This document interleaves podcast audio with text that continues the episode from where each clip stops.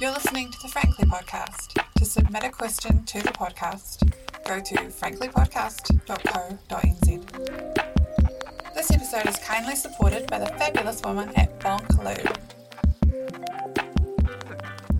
I'm Jen, and I was diagnosed with bipolar disorder when I was 19 years old and have had a generalized anxiety disorder since I was a little kid. I've lost friends, jobs, and opportunities because of the stigma attached to that mental illness, but I still choose to share it with you because my diagnosis is not my whole identity. And the way to combat discrimination is to normalize and educate people. And you are. Kia ora. Um, my name is Chloe Swarbrick. I nowadays I am the MP for Auckland Central. I'm a Green uh, Member of Parliament, and this is my second term. Uh, I am uh, 27 years old. I use the pronoun she, her. Uh, I was a high school dropout technically and was diagnosed with depression uh, several years ago, which is something that I now, with the privilege of my position, have the opportunity to work through with a therapist, which has been um, massively beneficial. That's fantastic. yeah, no, I started getting treated at 19 and like got on it super early, but only because I kind of had to because I couldn't leave the house and I was going to uni and I just found myself not being able to leave the house. Um, so I went to my doctor, um, my GP that I'd had since I was born, and she was just like, um, she asked me a bunch of questions, uh, and then she kind of said, "Yeah, it sounds like you're really depressed. So we will get you onto counselling." Um, I had not a lot of money at the time, so she managed to get me a thing through WINZ, uh, where I got counselling for I think it was five, maybe it was more um, sessions, which was so important to mm. my recovery. But I did go on to do um, what's called cognitive behavioral therapy, CBT, for like nine years because I, it turned out I had bipolar and things were a little more tricky than and a little more messy than we first we first thought. So yeah, that's cool. That's amazing that you managed to like get some help and like got onto it because it's really hard to do. Yeah. Well, it's also definitely something that, um, and I'm not sure how, uh, so please guide me if this is getting too far down any particular track, but oh, okay. um, I've been pretty open about how, as a teenager, I engaged in some pretty destructive behaviors um, as a way to, for lack of a better term, kind of mask um, or uh, just get away from how I was feeling, um, which I guess is why I now have a sense of empathy when it comes to uh, a better approach that we can take to alcohol and drug harm reduction. Um, I, in particular, found myself um, consuming excessive alcohol, which was massively dangerous. Um, not in a way that I was necessarily addicted, uh, that meant that I was compulsively using it, but in a way that when I did use it, I used it to excess because there wasn't really that barometer of what it was to um, just be in a nice place. it was kind of quite yeah. quite a self-destructive um, down the rabbit hole. Um, kind of a, a want or, or, a sense of feeling. So um, I, I feel really, again, privileged to have got into the position that I am now and to be able to talk about those things because I think that there's a way that the story is told about how people are supposed to get into these roles and how mm-hmm. perfect you're supposed to be. And all of that is absolute garbage. Yeah, there's a certain look and there's a certain way to talk. And I mean, when I was growing up, all MPs looked the same. Most of them were white men. I was lucky to mm. see Helen. Clark. We've Clark still got quite a few of them. Yes, yes there's a few. They're everywhere. We were just yeah. yeah. Um, but yeah, I don't think we. I don't think I started seeing any. Helen Clark was the first kind of, and I actually she wasn't the first woman that I noticed, but she was the one that because I was brought up in a very highly liberal feminist crew family. So um, yeah, she was like the biggest role model to me and that seeing a strong woman, but the way that she was spoken about in the media was so mm. disgusting. And I'm really glad that my mother like used to tell me that. Like she used to kind of mirror it and say, like critique it essentially and just say, mm. this is not being, you know, the the men, male MPs are not being spoken about in this way.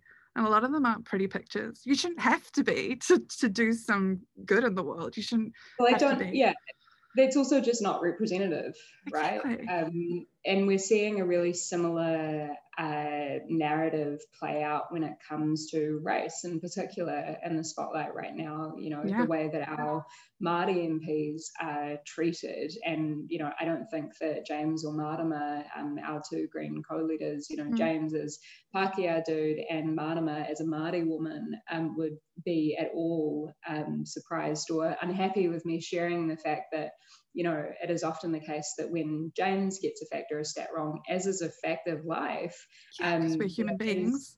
Yeah, there, there is there's a level of um, sympathy and forgiveness, and he can correct it. Uh, when Marama gets a fact or a stat wrong, uh, there is then almost this like hounding process of she doesn't know what she's talking about in the sense that there's a need to undermine her in the mm. mainstream kind of stories that end up playing out. And I just am constantly reminded that it feels as though when you don't necessarily occupy the demographics or the characteristics that uh, the way that that stereotype of somebody in this role is supposed to look, then you're held to higher standards. You have to prove yourself in a way that other people who are assumed to be fit for this role do not because of how yeah. they look. Um, and that that you know plays out in not just those those really deeply negative ways, but it also then means that people are massively underestimated and hugely patronized and um, yeah, it's it's deeply unfortunate. But I hope that with greater visibility and representation, that these things are slowly changing. But one of the many things that I try and unpack when I'm, you know, talking to particularly younger people and particularly the climate strike movement, uh, is that we can you know operate from inside the system as much as we want and that is also a really important part of trying to drive change. But i think we often forget the cultural elements and culture from a design thinking perspective uh, is so not you know synonymous or interchangeable with people's cultural practices but it's a shared set of values. And when you think about culture in that manifestation or that way or with that definition then you end up understanding how we can have society or communities that are hugely diverse, but that share these values, which in turn means that there is a sense of cohesion, an ability to collaborate. And when you think about changing those unspoken values or challenging them or prioritizing certain ones or bringing them to the fore or putting them in the spotlight, then you create an environment that's conducive to or um, able to, you know, precipitate. I'm trying to come up with some more easy to understand words because I'm also really aware. Yeah, politics is really entrenched and um, like uh, politics often uses all of these really fancy words to, yeah. to describe things, and that is a way of actually putting up barriers to people engaging and being accessible. And you know, I, I've made the point the other day actually on Twitter the fact that uh, we so often are far more concerned with jargon than we are with justice, and that's part of the problem. But anyway, when people come together um, and we culturally decide that our values are X, Y, Z, i.e., today we're having this kōrero on the backdrop of the nurses striking for better pay and conditions. Yeah. And we decide it's something that we value as a society and we reach a critical mass that is enough people are participating in that dialogue and prioritize that thing, then our structures, that is our, our laws and our financial system changes and shifts and is able to move in a way that reflects that culture. So that, yeah. that tension is basically, I think, the rub of how we can change stuff. And that doesn't mean that everybody has to become an MP to change things, which is no. the, the, key point I was trying to get across. Yeah, yeah, no, absolutely. Because protest is so important and it's this yeah. huge part of our history our te of, of yeah. people deciding to get together and, and saying that they give a shit about something they mm. really care about something enough to get out and like you know do what they need to do that's really hard i once like uh, organized an event um, for the march for science because science is being attacked globally um, and getting people to to you know leave their you know their days on a saturday is really tricky it's it's hard so I think it's interesting because I have a 14 year old and well, mm. almost 14 year old, and the way that her generation is talking about things is very different. I think they've been brought up in a, a kind of in a world that's a little more it's it's far more intense than I remember it being yeah. when I was growing up. Um, there's a lot of media and a lot of quite negative stuff happening, and some loss of hope from for people, but I really do get the sense that a lot of younger people are feeling like they want to do something. Like a lot of them are really angry. I've been to the climate marches for um, the strikes for kids, and um, yeah, the overall sense was very much anger, and I kind of love that because that means they care. Like yeah. obviously, there's a level, there's a balance, but you don't want people like rioting necessarily. I mean, Mm. That's a whole other topic I could get into. But the language of the unheard, yeah. yeah, yeah, exactly. And who should I mean, who gets to tell people how to protest? Like mm. the whole point of protest is that it doesn't really obey any of those rules. You're going yeah. against that. You're saying that there's something that's, you know, uh, you, that you care enough about something that you're mm. willing to kind of do what it takes to get some mm. impact, to get some attention. And when you're a teenager, it's, it's, hard to get that because people write them off. Yeah, well, I, that's the thing that frustrates me the most about politics, and particularly, you know, I often, as still the youngest MP in our parliament, I was elected when I just turned 23. I'm now, you know, nearly 27 at the end of this month, and I have had people constantly ask me, you know, how do we get the young people engaged? These are the same people who simultaneously will patronize young people for knowing nothing about politics. And then they'll patronize young people for not being engaged in politics. Mm-hmm. And how do you hold that cognitive dissonance in your head? You can't you have to acknowledge, and you know, I can tell you for a fact, having door knocked up and down this country during campaigns over uh, both our central government elections and local government elections and by elections, that younger people do not have a monopoly on ignorance when it comes to the way that our political system works. And as much as they think that this conversation we're having around history in schools and civics education in schools is really important, um, I think that we need to be really careful of some of the assumptions that are laden into that, which is that younger people somehow don't know about this stuff and need to be educated in a way that older people somehow supposedly do know about yeah, this stuff. Exactly.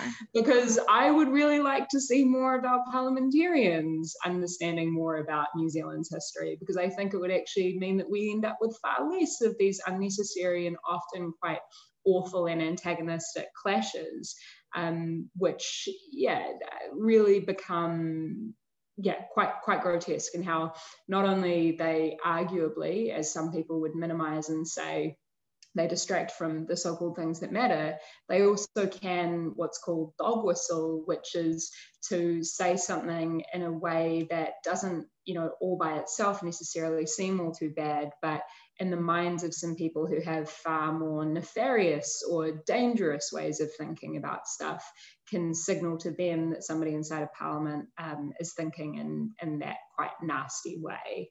Yeah. So, you know, like when we talk about the racism uh, dialogue that's been playing out in parliament over the past few months in particular, I can tell you for a fact that over the past three and a half years that I've been here, uh, that it only ever really flares up when we're talking about uh, kind of Te and Māori wards and Māori seats and otherwise, but it has been gross over the past few weeks. And that's a reflection of what our parliamentarians are saying is all good.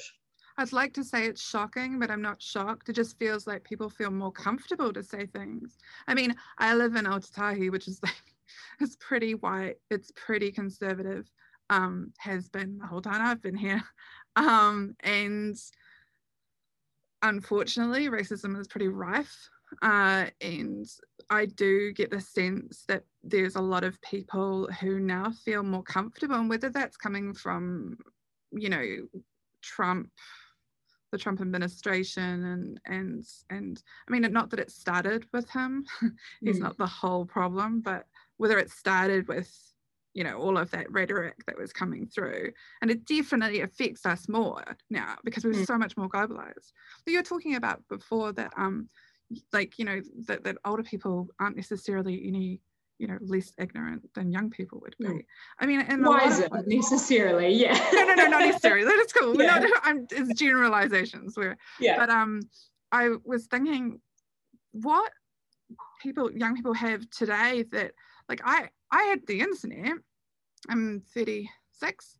So I had I had the internet when I was about 14, right? So that's when it kind of came on for me. And it but it wasn't this resource of like amazing information. It was we still had encyclopedias. We were mm. still when you didn't know something you'd go to the encyclopedia or you'd ask some you know an adult or something.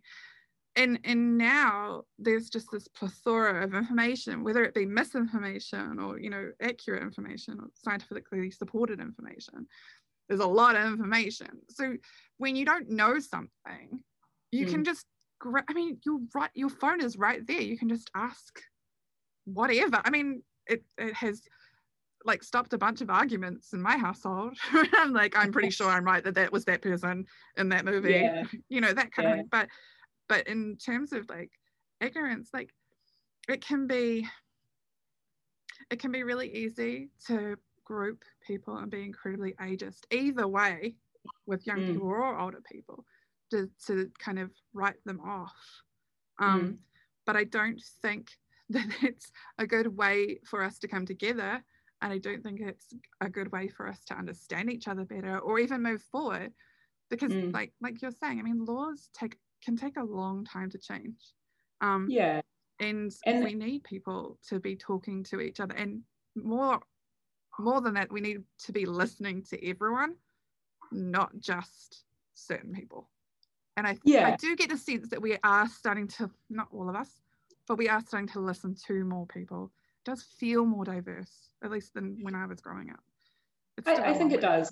I, I, think that that's definitely because we've been quite intentional about it. And that's yeah. the importance of the, you know, for lack of a better term, kind of affirmative action processes, but also being really aware of who has been marginalized. Yeah. Uh, and there's there's a number of different things to kind of unpack and you know what you just offered there. One of them is that uh, the saturation of information that younger people have. Like my little brother's 14, Right. And uh, you know, I think about how for him, uh, like TikTok is a thing, and uh, just being able to, as you say, Google anything to end an argument. But the thing about you know ending an argument via Google is almost always about can you identify a fact, mm. and that's quite a different uh, point than a, a can you identify a perspective and can you offer a critique to that perspective or think about the perspective that's not being offered and how you perceive that fact?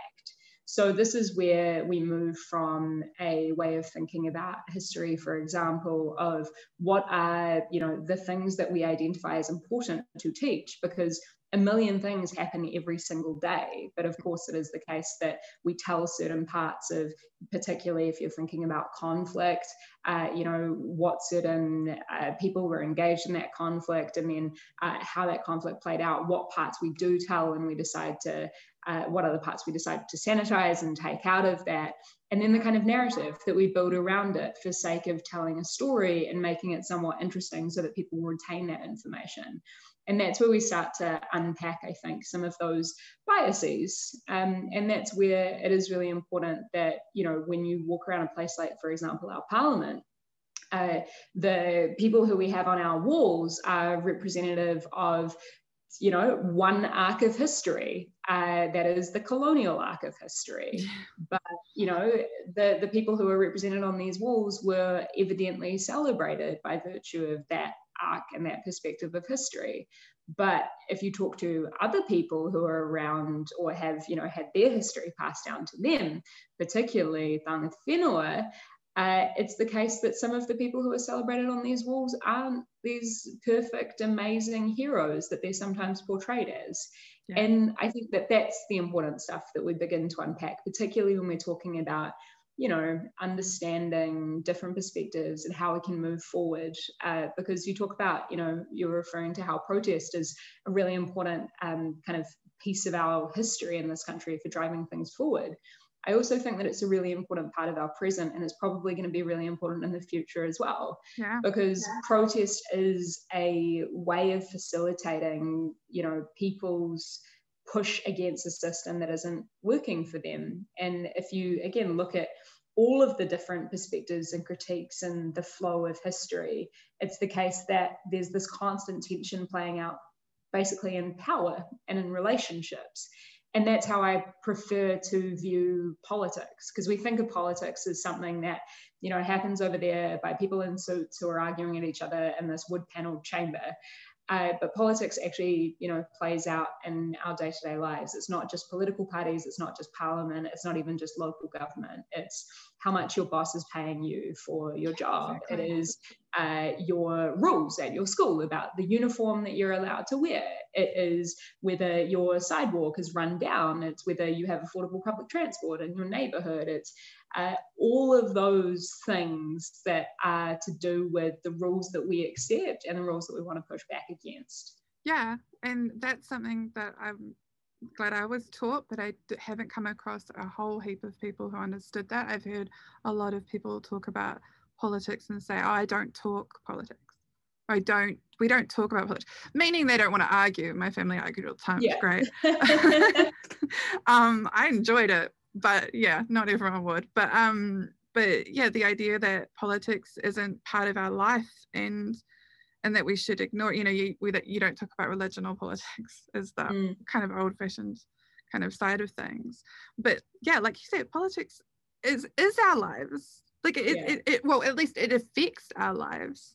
And mm. really, most people don't get into it or interested in it until they are directly shown that it's affecting their life.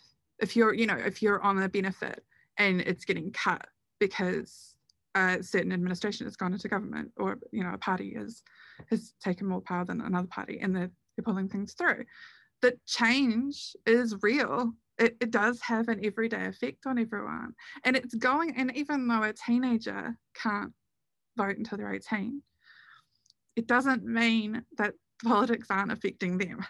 And actually the I climate mean, sorry yeah, yeah. Po- politics politics affect every everybody. Um politics the, the, politics the politics of today affect future generations that are yet to be born and particularly when you think about things like climate but also when you think about things like wealth inequality because we know that that compounds through generations. Yeah. but it's also the case that you know when you talk about we're now um, building up the uh, language to talk about the likes of child poverty, which mm. I push back against a little bit because I think that the reason that we've decided to go down the track of talking about child poverty is because we're so unwilling to talk about family poverty, because we yeah, consistently bring out this idea of blame, particularly towards poorest New Zealanders. But that aside, um, we've begun to understand how our day to day politics and decisions can impact kids who can't vote.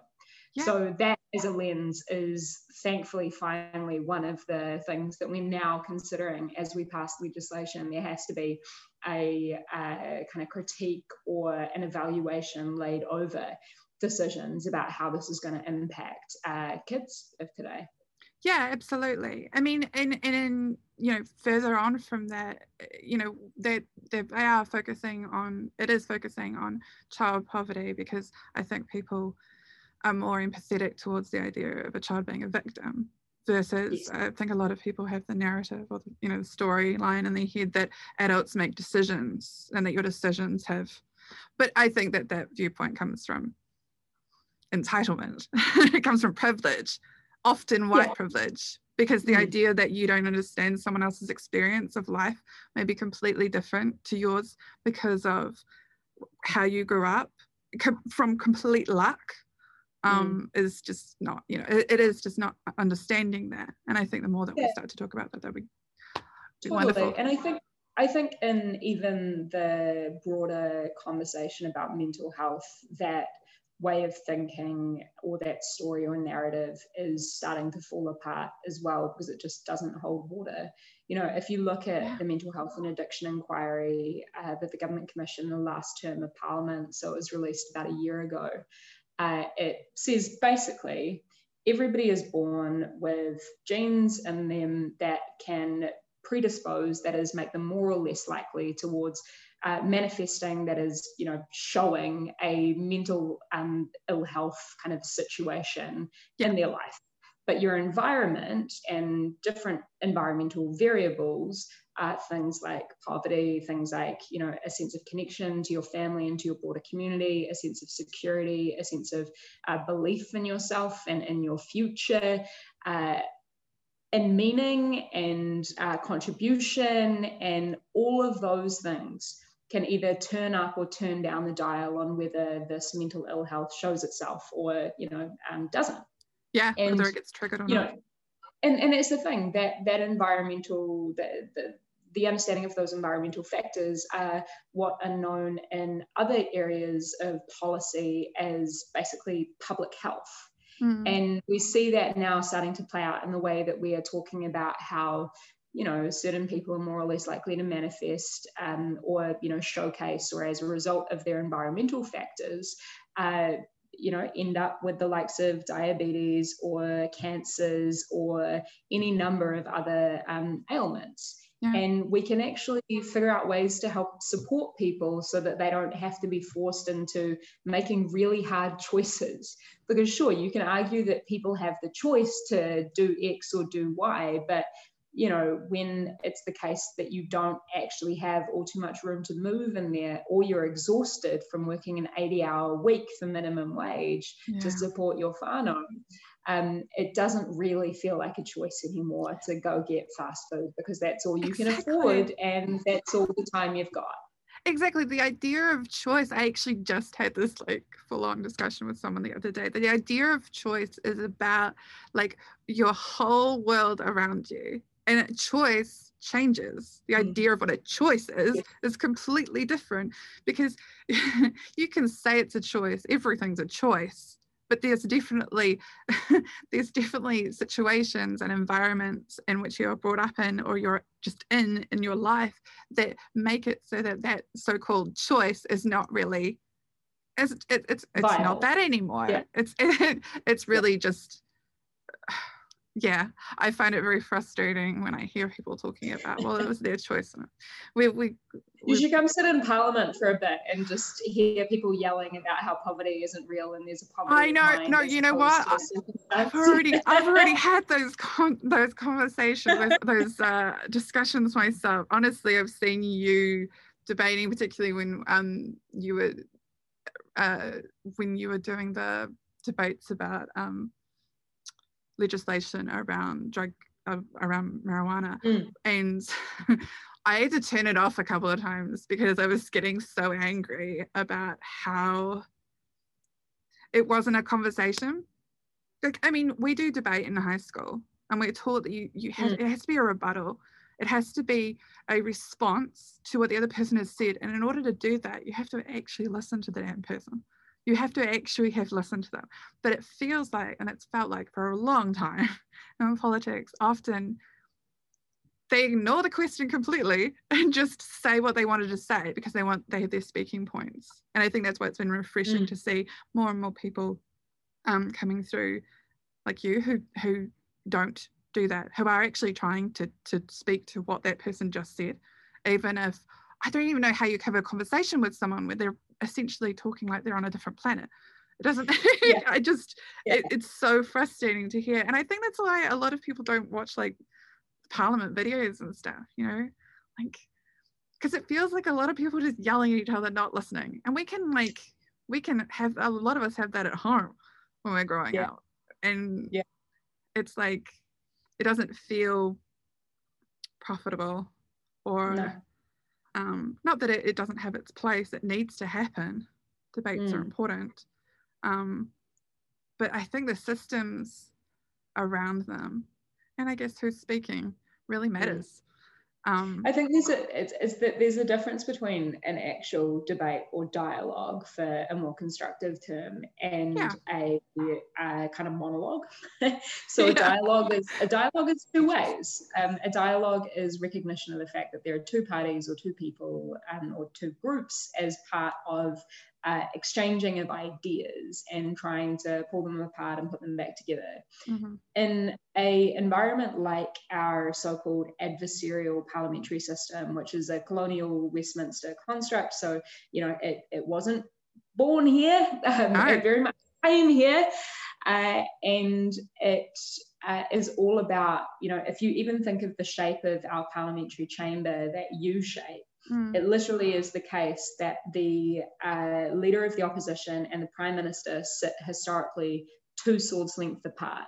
So it's built on the idea of fighting. Yeah. And when you when you have that as the starting point, the starting concept that uh, your kind of discussion chamber is you know operating from then all of a sudden you have a rule book which basically says when you're in power you wield that against people mm. and you're mm. not going to engage with others because it's the show of might and the show of force which is why i think and you know uh, thinking about how this culture has evolved to get to where it is today with um, you know the saturation of media that you're talking about and particularly the high metabolic turnover just how much news is always being produced and how you know there's this weird interest in all of these politicians personal lives and there's this mm. kind of faux celebritization as well and how that you know kind of becomes quite um, grotty because I find it really problematic when politicians are put on pedestals because in the same way that I was talking about history, you know, everybody is capable of making really daft mistakes. Of course. And it's also the case that you don't know everything about all of politicians' views or whatever else. So we can celebrate the fact that we're all moving together, but also often a politician is only ever able to try and do this thing because of the work of people who came decades beforehand or have been fighting for ages and ages as a group or as a mm. community. So, yeah, in our parliamentary chamber, it's often just people standing up and talking into the ether, and it's it's not a, a way to actually build towards greater collaboration. And that's why, yeah. you know, I think that greater conversations about constitutional reform that is like what is the basis of what we're trying to achieve through representative democracy in this country because we are one of only three countries in the entire world that don't have a supreme codified constitution that is mm-hmm. a constitution that you can find in one place and that citizens can use to enforce against the government of the day. So we're one of only three countries in the entire world that don't have that. And that opens up some real problems where you know a lot of people when i say that this is something that we need will say oh well it's actually really good that we've got a flexible parliament that can produce laws really quickly when things are needed to change and sure you could argue that that's great and that's what enabled us to have our covid response mm. but the flip side of that coin is that i think you can do those things with those safeguards in place for the rights of new zealanders and when it is wielded poorly we end up with situations like we did uh, about 10 years ago, where the former national government, under urgency, passed a piece of legislation to uh, effectively undermine and reverse a Supreme Court decision that said that the government of the day could not uh, discriminate against uh, family members of people with disabilities if they were caring for them because the government would pay people to come in from the outside, but not those disability family carers. So there's there's a number of different things to unpack in that. But long story short, I think that um, the the best way that we can facilitate more political engagement and more kind of community engagement as well, because that's what politics is supposed to be. Uh, the the best way to do that is to to break down those barriers and to stop it being this big mauling fight where people are trying to shout each other down, but in fact are trying to understand each other. Yeah, and also making it feel like MPs are actually our representatives there has been a change in America as well, um, where more people have been. I mean, obviously, they had a huge catalyst for wanting mm. change because it's just come to a crazy head over there. But um, seeing more people who are just, you know, who are just normal people um, who wanted to to see change, and sometimes you have to be the leader that you want to see. Sometimes someone else isn't willing to stand up and sometimes it's worth you know getting up and doing it yourself. Um, you know if it and i think in terms of like trying to translate that to you know a high school environment um, when you're younger i think that it, it means like maybe you know if there isn't a club like a support club for people who care about the same stuff you do um, maybe it's time to to make it yourself and be yeah. you know and it's really scary. I totally understand how scary it is because it's scary doing a podcast when you're like by yourself and doing it all yourself um, and you're aware that you're going to get backlash. Um, but starting something and you might find other people you're more likely than not i think to find other people even in other schools who might care about those things too. Um, how do you know if it's puppy love or real love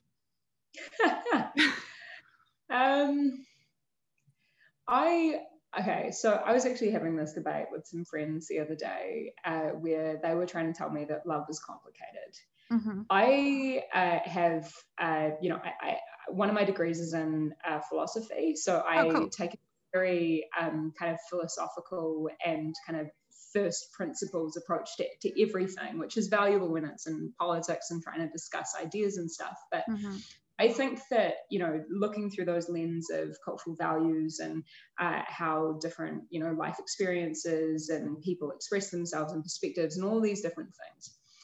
I think that we make the concept of love complicated, and you can, you know, understand that when you think of love as this concept that's out there, and all of us interact with it differently, and it's therefore our relationship with the concept of love as opposed to love that's complicated. So I um, think that love comes in a lot of different forms. And one of the things that I've really focused on, uh, particularly in my 20s, uh, is being really intentional about platonic love in my life. So, loving my friends and being quite, you know, open about the fact that I actually do love and adore them. Mm. Um, and how you know that is not something that is is sexual nor does it need to be and how yeah that love can manifest in a lot of different ways so I think that, you know, puppy love, at least how I understand it, is kind of this uh, adoring, fawning, you're going to do anything for that person, uh, is, is one relationship to love. And that can still be something which ultimately is real love, but it, yeah. again, it's a relationship in a way that you're perceiving or engaging with or relating to that love. So um, real love per se is often what we think of as enduring. So, um, yeah, again, I just think that that is when you have a more healthy relationship. Uh, not, I mean, definitely with the person or people who you are in relationship or relationships with, but also with yourself. Yeah. Um, all of those platitudes, and this is something I've been talking to my therapist a lot about recently. Cliches are cliche for a reason, yeah. right? Like they sure. oftentimes they they hold water. Yeah, I, I totally agree with you. I think that concept of real love to me is mm. not not a not something that anyone should really throw much at. Mm. Um, I think that I think love can change. I think the difference here between puppy love and what is considered real love is generally that it's reciprocated, so that like yeah. you both feel in love. Because I do think that's a different thing. The thing I felt when I was younger, when I didn't when I thought I was when I was in love with someone was was very obsessive, not very realistic, and not really looking at the person for who they were.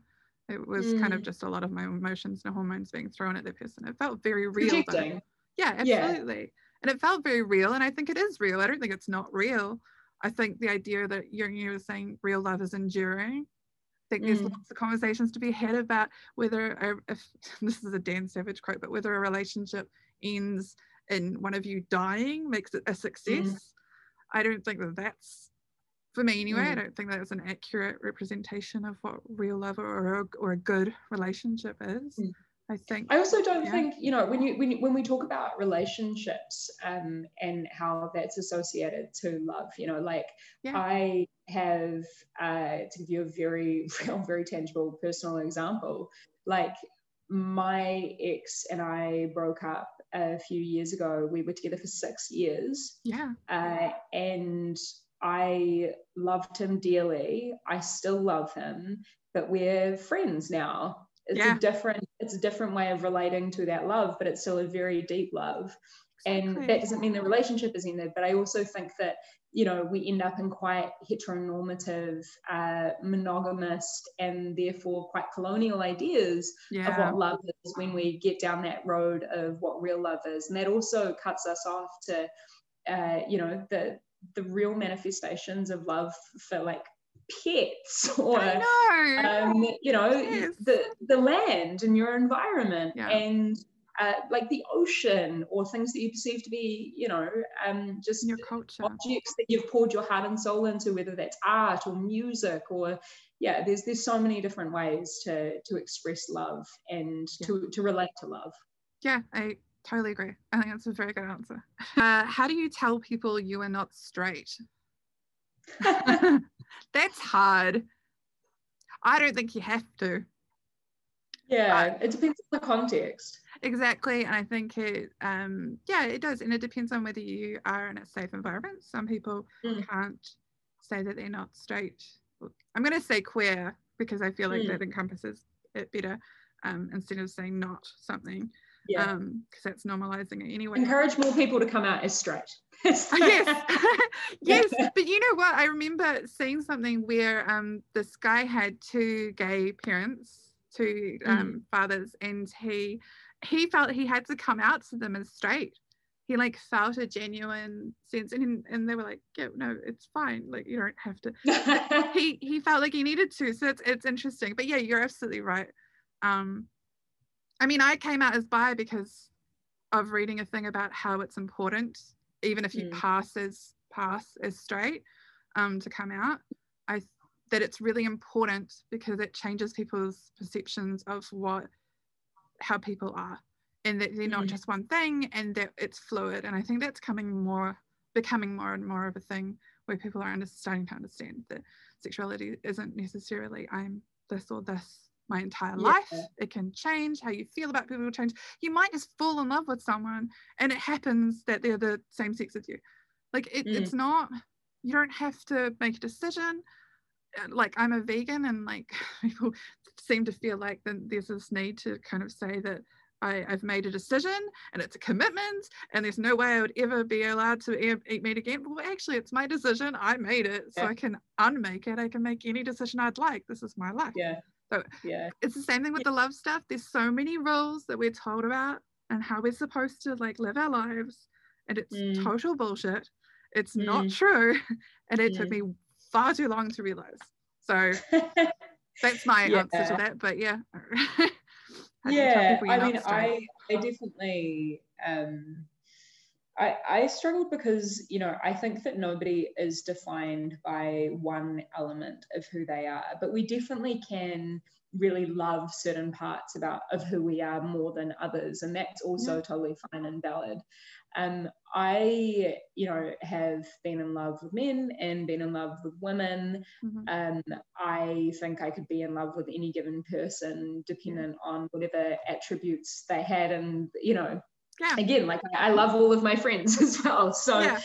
I, um, my approach to it was being really conscious of, particularly as uh, somebody who has a public profile, I, um, you know, and being really open about my past with regard to mental ill health and a few other things, it felt like my life was this platter from which I could be completely oversimplified as a character yeah. with uh, if people decided to pick up any one of those demographic points or experiences to extrapolate or completely pigeonhole me. Mm-hmm. Uh, so I, for a very long time, was just kind of like, no one needs to necessarily know about my sexuality, but uh, and nobody asked when I was with a dude. But know, you know, a few months into dating a woman, um, I was asked by a journalist, and it was on the front page of the paper. And like I had always, people.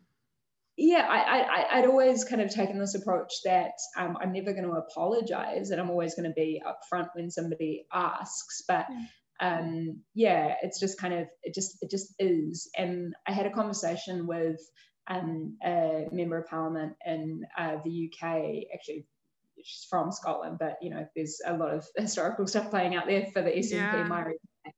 uh, who had a really similar situation play out for her.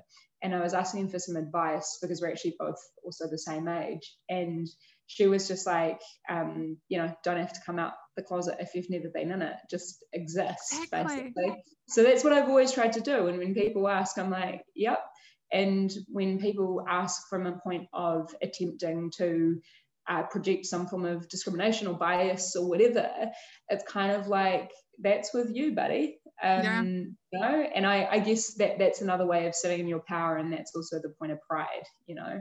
Um, so yeah, there's a lot, there's a lot of different ways to do it and to relate to it. Yeah, I agree. I do think that the, as things are going, I think that the closet was more of a protection um, yeah. for people um, because they felt well they, they were uh, in danger and I don't think yeah. that that's necessarily the case for everyone anymore. So I don't think it's going to necessarily exist for anyone anymore. I think, mm. yeah, there's no closet if you don't create it.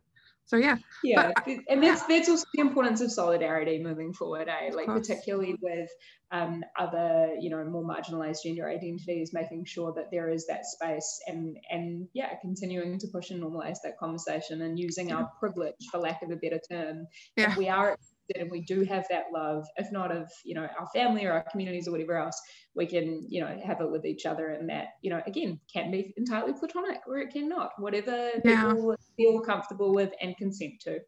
Agreed. That's an amazing place to finish. Please like and subscribe to this video if you'd like to be notified when a new episode goes live.